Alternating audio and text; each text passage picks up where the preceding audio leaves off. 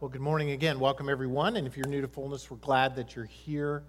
Um, I know that we have some new people who have come for various reasons. Some have come specifically because they've been attached to Gabe for Gabriel. I'm going to call him Gabe. I'm sorry uh, for those. Uh, you know, I still high school days. So, um, to Gabriel, and so welcome, welcome to Fullness. What we do here is we believe in celebratory worship a time to praise God, to hear from Him.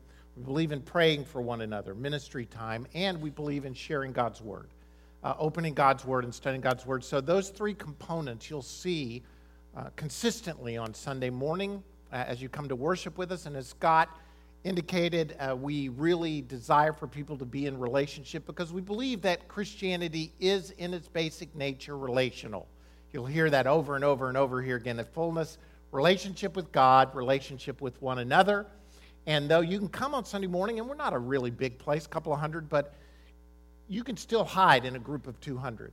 And so we want you to be a part of a smaller group, which we call E3 groups, and we would encourage you to go to one and become a part and integrate into the life of fullness. We are doing a study on words from the cross as we head toward Easter. Some years ago, uh, Nate Ross gave me a book. He's always given me books. Uh, usually, uh, honestly, usually they're just funny uh, books uh, because we have that kind of relationship. But one of the wor- books he gave me was People's Last Words. It's a whole book on people's last words. Uh, it's really interesting, enlightening, and scary all at the same time. And so I just pulled some again. I did some last, we're going to do some every Sunday. some last words of people. Uh, Groucho Marx, uh, the comedian, he said, This is no way to live. Well, it, he was on his way out anyway. So, um, Marie Antoinette, uh, Queen of France, said, Pardon me, I didn't do it on purpose. Now, why you may be saying this is she stepped on the executioner's foot. She, you know, Marie Antoinette got her head, y'all know that, the guillotine? She stepped on his foot, so her last words were not, let him eat cake. Her last words were, Pardon me, I didn't mean to do that. Very polite on the way. Richard Feynman, who is a theoretical physicist, say, I'd hate to die twice. It's so boring. John Adams, second president of the United States, said Thomas Jefferson survives. Now, if you know the story, Thomas Jefferson and John Adams were rivals, and uh, actually, John Adams' goal was to outlive Thomas Jefferson. Unbeknownst to him, he did by like five hours. Uh, Thomas Jefferson had died that morning on July 4th. That afternoon, John Adams perished. But, you know, he couldn't die in peace because he thought Jefferson still. That's a sad way to live, isn't it? Thomas uh, Edison, who was an inventor and businessman, said, It's very beautiful out there. Uh, he had woken up from a coma, was looking out the window, said, It's very beautiful out there before he passed away. Beethoven uh, famous composer who had been deaf for most of his adult life, uh, said, I will hear in heaven. Uh, one of the most remarkable feats is Beethoven's composition of his Ninth Symphony, which he did totally deaf. Uh, which is, if you go hear Beethoven's Ninth, you're like, how did a guy who can't hear write this? Well, he heard it in his head, which is where great musicians always begin with music. By the way, just a little lesson. Uh, composer Jean Philippe Rameau said to a priest who was singing at him, uh, hymns to him, What the devil do you mean to sing to me, priest? You are out of tune. Another typical musician, uh, more concerned with the hearing rather than the heart. Uh, composer Gustav Mahler died in his bed conducting an imaginary orchestra, and his last words was Mozart. Uh, Joseph Wright was a linguist who edited the English Dialect Dictionary, and his last word was dictionary. I guess you're consumed with whatever you do in your life at times so that in your deathbed you see it on the way out. Blues singer Bessie Smith said, I'm going, but I'm going in the name of the Lord. That's the way I want to go out. I want to go out in the name of the Lord. Final words can be incredibly revealing. Uh, Jesus' last words on the cross, there are typically considered seven words or phrases that Jesus said on the cross. And the traditional order of them goes something like this From Luke, he said, Father, forgive them, for they do not know what they do. We looked at that last week. How Jesus, how remarkable it is that Jesus dying on the cross, his first words from the cross can be for forgiveness. Not just who is they, we looked at last week. Who's the they he's forgiving? Well, it's them, plus I think it's us. All of us have no idea what we've done in our sinful state. So, Father, forgive them, for they know not what they do. Luke 23 Truly I say to you, you will be with me today. You will be with me in paradise. We'll look at that in just a moment. And some other, the other words in traditional order, and we'll look at a couple of these over the next couple of weeks. Uh, in John 19, woman, he said, to Mary, Behold your son, John. Son, behold your mother. Mark 27, excuse me, Matthew 27 and Mark 15 said, My God, my God, why have you forsaken me? Then in John, I thirst. John 19:30, it is finished. And then Luke 23, Father, into thy hands I commend my spirit. The seven last words are phrases of Jesus from the cross. We're looking at these statements, and I want to look at one more today. But before I do, let me tell you a legend or a story that uh, is a traditional legend within uh, the church itself. Whether it's true or not uh, is hard to know, but it is the, the, the legend or tradition within, especially the Roman Catholic Church. There's a legend to the effect that when, to escape Herod's killing of the infants when Joseph is warned in a dream when Jesus is an infant to, to flee and to go down to Egypt. That Mary and Joseph and Jesus flee across the desert and they come to a desert inn. And at the inn, they stop, and Mary asks, Is there some water with which I could bathe my infant? Uh, the innkeeper's wife said yes, and she got her some water. And Mary bathes uh, the infant Jesus in the water, and then the, the, innkeeper's wife, according to tradition, says, Would it be okay if I bathe my child in the same water? He has leprosy. As the story goes, when uh, the other infant who has leprosy is dipped in the water, he is instantly healed of leprosy. Uh, the child grows up, has a very tough existence, uh, goes through life uh, always striving to try and find himself. Eventually turns to a, a group that didn't lead him down a good path. He becomes uh, ultimately a, a thief, and the child that was dipped in water and healed, according to tradition, is the thief at the right hand of Jesus who dies on the cross. His name, according to tradition, was Dismas. Uh, and in the story we'll see today, he, Jesus says, Today you'll be with me in paradise. According to tradition, Jesus saves this man twice physically and ultimately spiritually. I want to read this passage from whether the story is true or not. I think there's an element of truth in the aspect that God saves us in every way possible. Let's look at the passage in Luke and see what it tells us about salvation. I, love this story. I love the truth of the thief on the cross. It, it will rattle your idea about what does it mean and how do I get saved. I mean, there are some things about this story that are uncomfortable to us who are churchy. churchy. And so uh, I, I like it for that reason because it shows who Jesus is and the power to save. So look, look at the passage from Luke chapter 23, verses 35 and following. This is Jesus, Jesus is on the cross at this point. The people stood watching, and the rulers even sneered at him. They said, He saved others. Let him save himself if he is the Christ of God, the chosen one. The soldiers also came up and mocked him.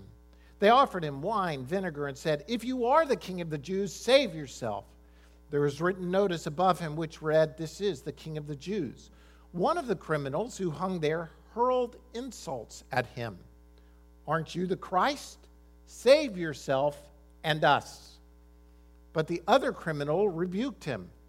Don't you fear God, he said, since you are under the same sentence? We are punished justly, for we are getting what our deeds deserve. But this man has done nothing wrong. Then he said, Jesus, remember me when you come into your kingdom. Jesus answered him, I tell you the truth, today you will be with me in paradise. All right, you know the scene. Jesus in the middle cross, thieves on either side. Uh, they're criminals. Uh, the word here, criminal, basically means uh, criminal. Uh, it means a lifelong criminal. It doesn't mean like somebody who just wandered into and it, it, this is not like the, the uh, Les Mis story of uh, the guy was starving, they sold a loaf of bread just to feed his family. These guys were crooks. I mean, this was their career uh, to steal. And they are there on the cross being punished. And without going into too many details, this, this fulfills the prophecy of 700 years before where Isaiah says that the Messiah will be numbered with the transgressors. Now, you can interpret that several different ways numbered with the transgressors to mean he's numbered with us, who are transgressors. But more likely, it is a prophetic word saying Jesus is going to be considered the same as a criminal or a crook, the real transgressors, versus, you know, my minor piddly transgression. Never mind, we'll get to that later. Um, one criminal scoffs at him, but one criminal believes. One dies in lostness, and one dies to live forever. Same situation, same circumstance, same background, but to one, as Paul says, the cross is foolishness. But to the other, it's, sa- it's saving. It is the power of God unto salvation. So today, I want to look at the conversation between the criminal and Jesus and to look at just from this story what does it mean or what does it look like to to come into this relationship with Jesus and this whole idea of paradise and the, the future. So, how do we get there is really the how do we get in the same circumstance? I think you'll follow along as we go along. So, first is that the criminal admits his own sinfulness. Uh, he admits what he's done. In Luke 23, verse 40 and 41, he says, when he rebukes the criminal next to him, Don't you fear God? Since you are under the same sentence, we are punished justly, for we're getting what our deeds deserve, but this man has done nothing wrong.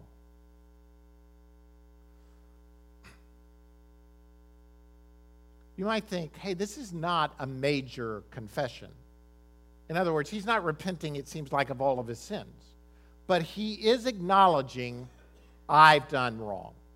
I have, I'm getting what I justly deserve for what I have done. There's this element of pride that keeps us from saying this statement I'm a sinner. I have done wrong.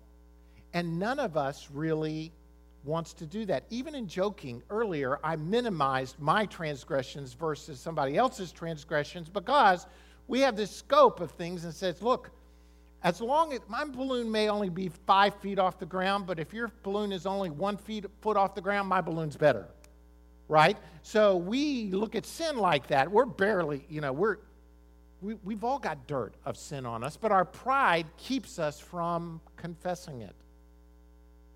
We don't want to admit that we've done wrong. We don't want to admit. We'd rather die right there and then mock somebody else than admit our own sinfulness. That's how prideful we are. I think in some element, pride goes all the way back to the Garden of Eden.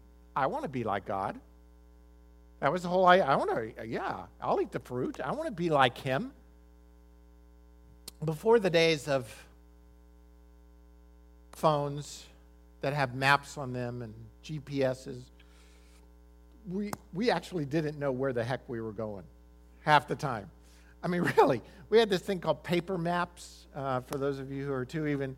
And, and you know, they, they weren't really all that clear, and most people had trouble reading them anyway. Uh, it would have been better if they had a lady next to them saying, turn right, turn right. Um, well, some husbands did, but um, back in that day, I, I, have a pretty good sense of direction. And so when I've driven a place one time, I, it's pretty well locked in. And I can get back there, and I usually know which direction is north, east, south, and west, so I can, I can kind of get around. I, I mean, I've got a decent sense of direction. And so, like every red blooded American male, if I got lost, you know, I, I'm not asking for directions. I'm not going to, and Kathy would be, why don't you just stop and ask for directions? Because I can figure it out. I can get there on my own. And, you know, at some point I would get so frustrated that I would actually stop and ask for directions. And then somewhere along the way, and again, I'm before GPS and maps, I realized, you know what, my life would be so much easier if I just stopped right away. How much time would I save and frustration would occur if I just said the truth? Dude, I'm lost. I don't know where I'm going. But our pride keeps us from admitting our lostness not just in a physical map sense, but in a spiritual sense too. We are Americans. We can figure our way how to save ourselves because we're the greatest nation that's ever been. I mean, we've got that instilled in us, ingrained in us. But as I read to you from Ephesians, a dead thing does not have the ability to make itself alive. And you were dead, dead in your transgressions and sins but it's by God's grace that you're made alive. Admit your deadness, admit your sinfulness, so to speak. The second point is this believe in Jesus' sinlessness. Believe in Jesus' sinlessness. Thief on the cross again says, We're punished justly, for we're getting what our deeds deserve, but this man has done nothing wrong. Nothing wrong. I watch 60 Minutes a lot. Um, I, like 60 Minutes. I know it's an old guy thing to do uh, to watch 60 Minutes, but I have like brainwashed some of my children so they actually think it's cool to watch 60 Minutes. So we watch 60, Caleb and I used to watch 60 Minutes together all the time. And anyway, they interview prisoners all the time on there. I have yet to hear one convicted prisoner say, you know what, you're right, I did it. I killed that guy or I stole that money, or I, yeah, I'm guilty. No one's guilty in prison, according to them. They're all, I didn't do it, you know, I didn't do it, or, or at best, they'll say, I was so jacked off, jacked up on, you know, heroin or whatever that I don't remember anything that I did, if I did it, kind of thing. As if there's blame to shift to someone or something else. This thief, he says, we're being punished justly. And then he has this remarkable statement, but this man has done nothing wrong. Now, you may look at that and say, well, what he means is, you know, he, he, he's not guilty of thieving like us. But I think, in a general sense, he's seeing the unjustness of an innocent man being put, put to death on the cross. Paul, uh, the author of Hebrews, if it's Paul or not, says, Who has been tempted in every way, just as we are, yet he did not sin. You see, Je- Jesus' sinlessness makes him the sacrifice that can pay the price for our sinfulness. Let me highlight this very quickly. And then in Romans, Paul, Romans 1, 2, and 3 are one of the most brilliant discussions of God's revelation of himself to mankind and our sinfulness that culminates in Jesus' righteousness. So he, it, it's like this Paul, Paul talks about us, and he says, look, there's the sinner group, you know, God's turning them over to their own desires. And then there's the moral group, those who think they're acting right based on their own morality. Then there's the religious group who are thinking that they've got it all in line because they're religious. And then there's the God's people religious group who really think they're in line. And he comes to a place where at the end of this discussion, he just says all our acts are like filthy rags. So whether you're sinning and God's turning you over, or moral, or religious, or super religious, you still stand guilty before God because you can't make yourself right. And then at the same time in the discussion, he's saying, now you may think this isn't fair because how can I be held accountable, not be right, when I don't know what's right? And he says, at the same time he's making this discussion, he says, hey, look, God has revealed himself through creation at the very basic level. God has revealed himself. God has revealed himself because you think you're moral, it means you have a conscience. And God has placed a conscience within you, the spark of godliness or truth that may be corrupt, but at the same time, it's there and it's leading you to God. Then he comes up and says, and then there's the law and the scripture. All of these things are continuing revelations of who God is, so that he says we all stand before God with no excuse. And we all stand guilty because no matter what we do, we can't save ourselves. And he comes to this place and says, basically, how do you get made right with God then? If God is holding us accountable and at the same time, He's given us revelation. How does he? Because he said the most complete revelation of God to mankind is the way we're made right, and that's the person of Jesus. And then in Romans 3, which is the heart of Romans, really the core of what Paul is trying to say, he says this But now a righteousness from God, a right way to be, a, a way to be made right with God apart from the law has been made known, to which the law and the prophets testify. This righteousness for God comes through faith in Jesus Christ to all who believe. This is the culmination of his argument. Am, am I boring you? Are you with me? This is really good. And this will change your life if you get a hold of what I'm just about to tell you. He says, The law and the prophets, they don't make you right, but they point to the one who will make you right. And that is the person of Jesus.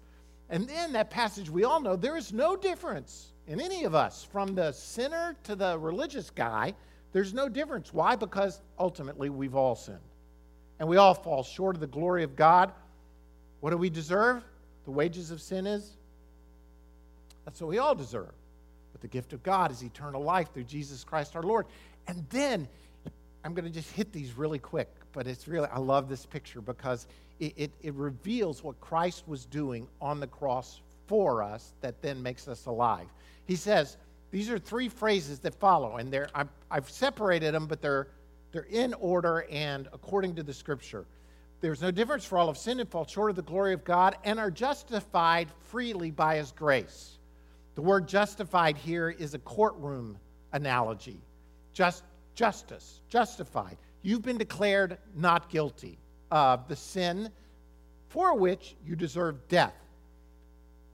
Why? Because it's God's grace. You didn't you don't come before him and say, "Hey, I didn't do it. I'm not guilty. I didn't do it." And you try to convince him that you didn't do it. No, he knows you did it. You know you did it. All of creation knows you did it. But God is so rich in grace because of what he did on cross, for, on the cross through Christ. He declares you not guilty. It's a courtroom analogy. And then he's got a marketplace analogy where he says, through the redemption that came by Christ Jesus. Redemption is the idea of buying back something. So you were God's to begin with, but you wandered away. But what Christ did for you on the cross is he has now bought you back. He's purchased you through the work of Christ on the cross. And the third analogy, which I think is just an incredible analogy. He says, God presented him as a sacrifice of atonement through faith in his blood.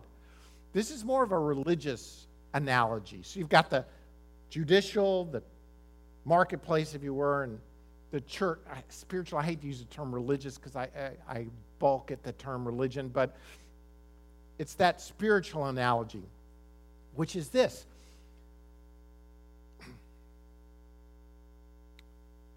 in the temple, in the Holy of Holies, there was the Ark of the Covenant. I, I, I, know most of you, you think of the Ark of the Covenant, first mind, Raiders of the Lost Ark. You think Indy's out singing the, you know, it's in Smithsonian somewhere. But anyway, in the temple, there was the Ark of the Covenant, and on the, the lid of the Ark of the Covenant were these cherubim on either side, and the top of the lid, on the Day of Atonement, the high priest would go in and sprinkle the blood of the lamb on the top of the ark as a sign of paying the price. And really, the term atonement here and the whole analogy is that God's wrath is turned towards sin because he's a holy God. And so, what the priest was doing was he was appeasing. I hate to use that term because we're going to think weird terms, but look at it like this your sin is blocking you from a relationship with God. He sees the sin and, and his wrath is turned toward it. So, what the high priest was doing was he was sprinkling the blood on the top of the ark to kind of pay the price for the sins of the Jewish people on this day of atonement so that God could be in relationship with his people. And really, uh, it, the picture is really that the presence of God would come and rest, the glory of God would come and rest on the ark. And this top of the lid between the cherubim is called the mercy seat.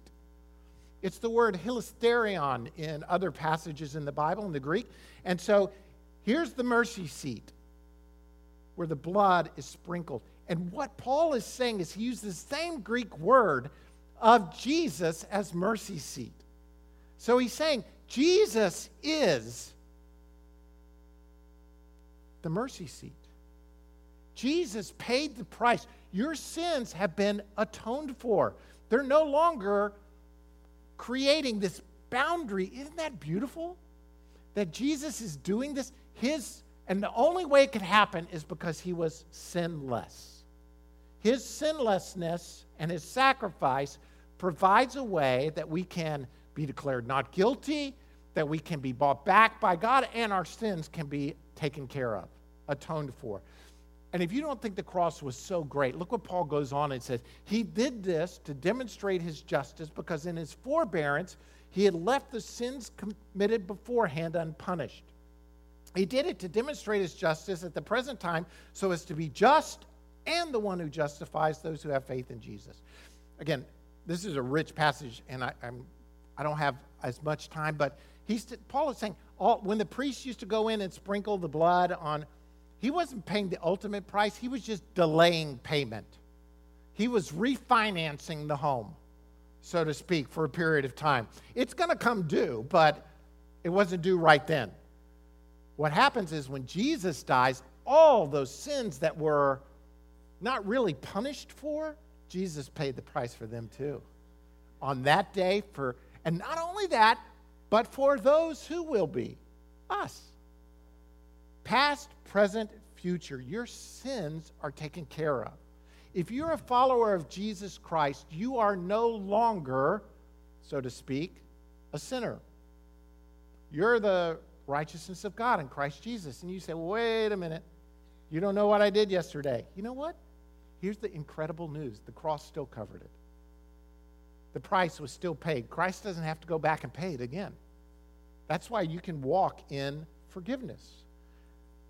Again, this message of grace is so good that you say, wait a minute, I should just keep on sinning because if it's going to get covered, Paul takes care of that in the next chapter coming up and basically says, heck no.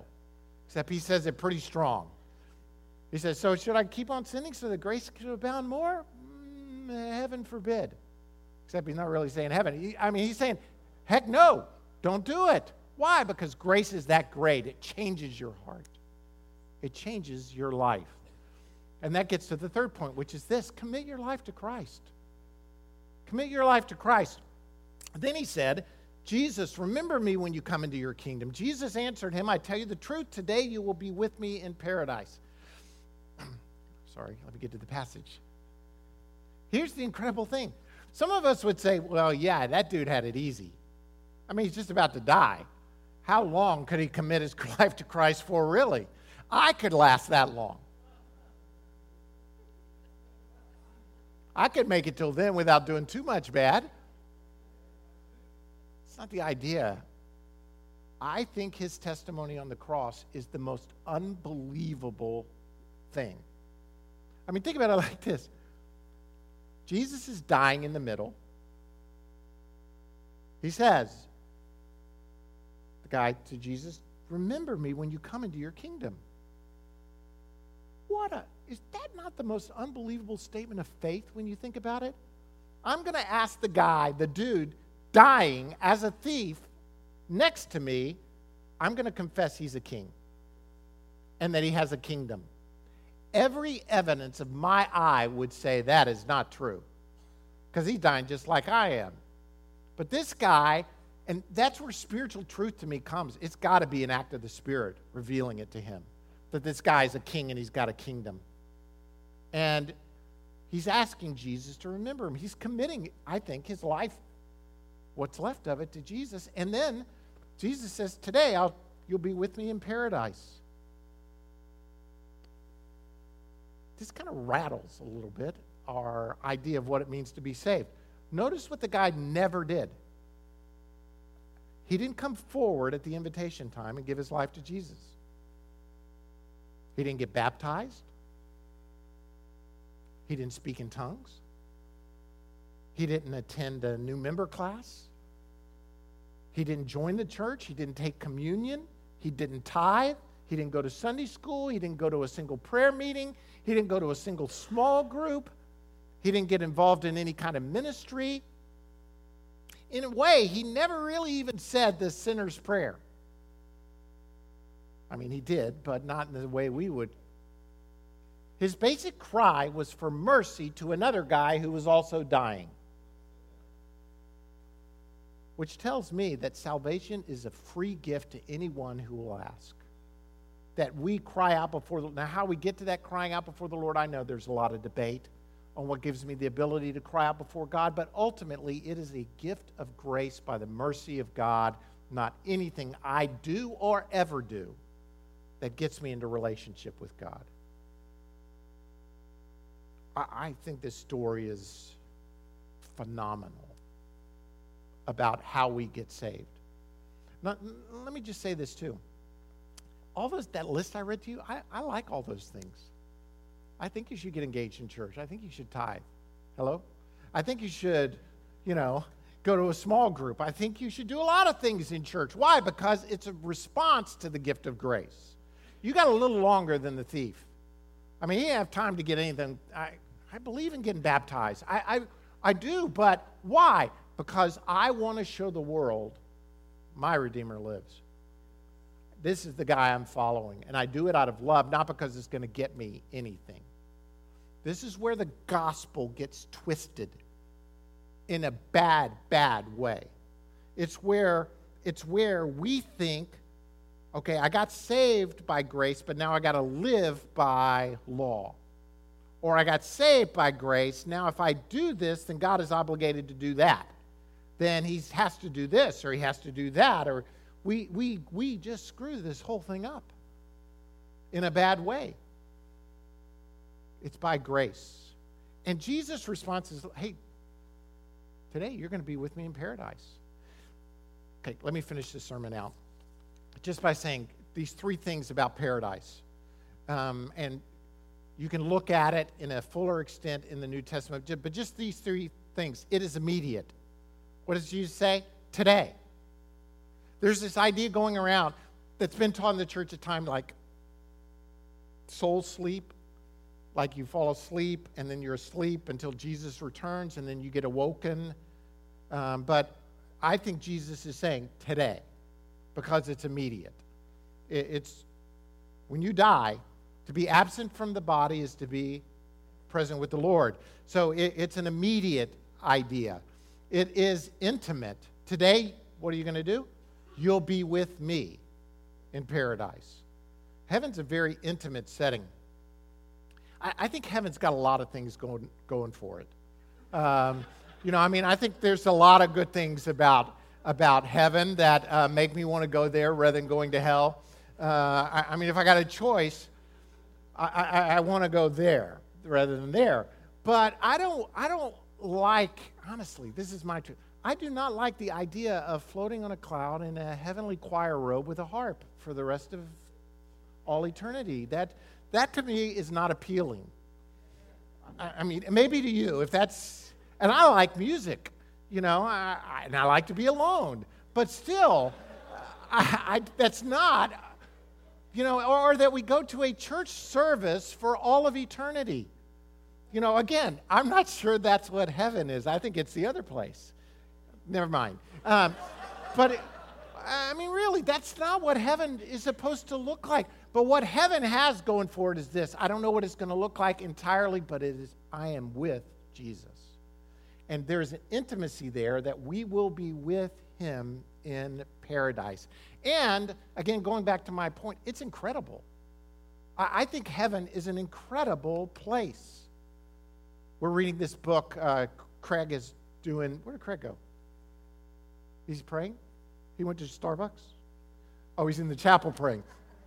You could pray at Starbucks too. I don't know, but we have prayer going on during the service. That's where Craig. Craig is teaching a class on Wednesday night, uh, and we're reading through the book called All Things New uh, by John Eldredge, which is a book. It's kind of a wild at heart version of what heaven looks like, and um, it's really the whole idea is that we've got to we need to expand our idea of heaven in the in the new heaven and new earth and because we don't have any idea what it would be like to have an existence apart from the ravages of sin. We just, nature has fallen, we have fallen. Everything in our existence has been touched by the, the scourge, so to speak, of sin. So, you know, like, um, you know, even me and John Kerry, us talking, we're good friends. We've been around together for, good Lord, half my life almost now. Uh, John's been a part of fullness. And but still, even in how much I trust John and love John and, and care for John, there's still in both of us this what it, wonder what he wants. Wonder why he's talking to me. I wonder what, you know, that sin's nature still, we can't get rid of it totally. In heaven, it's gone. Can you imagine talking to, just think about this a man talking to a woman without the woman feeling like, you know, in this day and age, oh, I wonder what he wants. Just the joy of relationship. C.S. Lewis in the Chronicles of Narnia, the, the last battle, he has this picture. This is just for me, by the way, but I'll share it with you. Uh, has this picture of them running. And they run without getting tired. And they run without breathing hard. And they run. Now, I like, I love to run. So for me, it's just a picture of what is it going to be? I, I don't know, but this I know it will be incredible. It'll be so much better than a church service that lasts for all eternity. What does it mean to work without struggling against nature? No more litter, no more climate change, no more hurricanes, no more school shootings, no more sexual harassment, no more People will actually get along with people. Animals, I think animals are going to be there. Now, this is my own. I don't think lamb laying down with the lion is just a figurative part of speech, but that's me. I don't think there'll be cats, little cats in heaven. That's, that's just me too, but I don't really think there'll probably be country music. Or if there is, it's like its whole section. But again, that's my, that's, you know, that's my picture of, uh, I know, I know I'm going dangerous. An incredible place. Just think about it. And how do we walk into this? We walk into it because it's a gift of God through grace because of the cross of Jesus Christ. The, the, the crook on the cross saw something that every man and woman needs to see, and that's this that Jesus Christ is a king who has a kingdom, who paid the price for our sins, justified, redeemed, atoned, so that we can be alive in him. Because of that, you're alive now and for all eternity. Receive the truth that God has made you alive. And if you're here today by chance, and you would say, you know what? I've never done that. I've never made this confession. I want to encourage you today, you could do it. You could make that confession. Don't wait till, like the thief, the last minute of the last day, because you don't know. But why not live for Him now? It's such a joy to be a part of God's kingdom and His power and His presence and His people. Pray with me if you would. Lord, we thank you this morning for your finished work on the cross.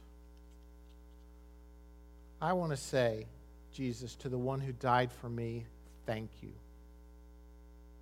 Thank you. I thank you that you were not sinful, though I am. I thank you and believe that you died for my sins and our sins. And we trust in you today. Help us to live every day for you. Not in order to get your approval, but just as a response to the incredible grace that we've been made alive. We are your handiwork. We are your workmanship, created in advance to do good works directly as a response to your grace in our lives. May we do it. We believe in you. Help us in our times of unbelief. May we mm-hmm. follow after you.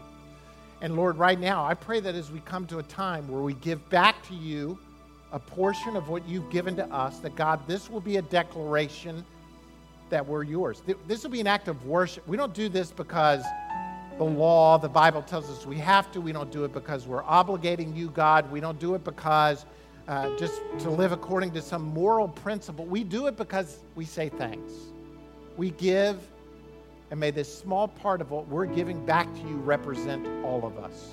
And may it say to you, Lord God, use it for the furtherance of you. Use us and everything you've given us for your kingdom's sake.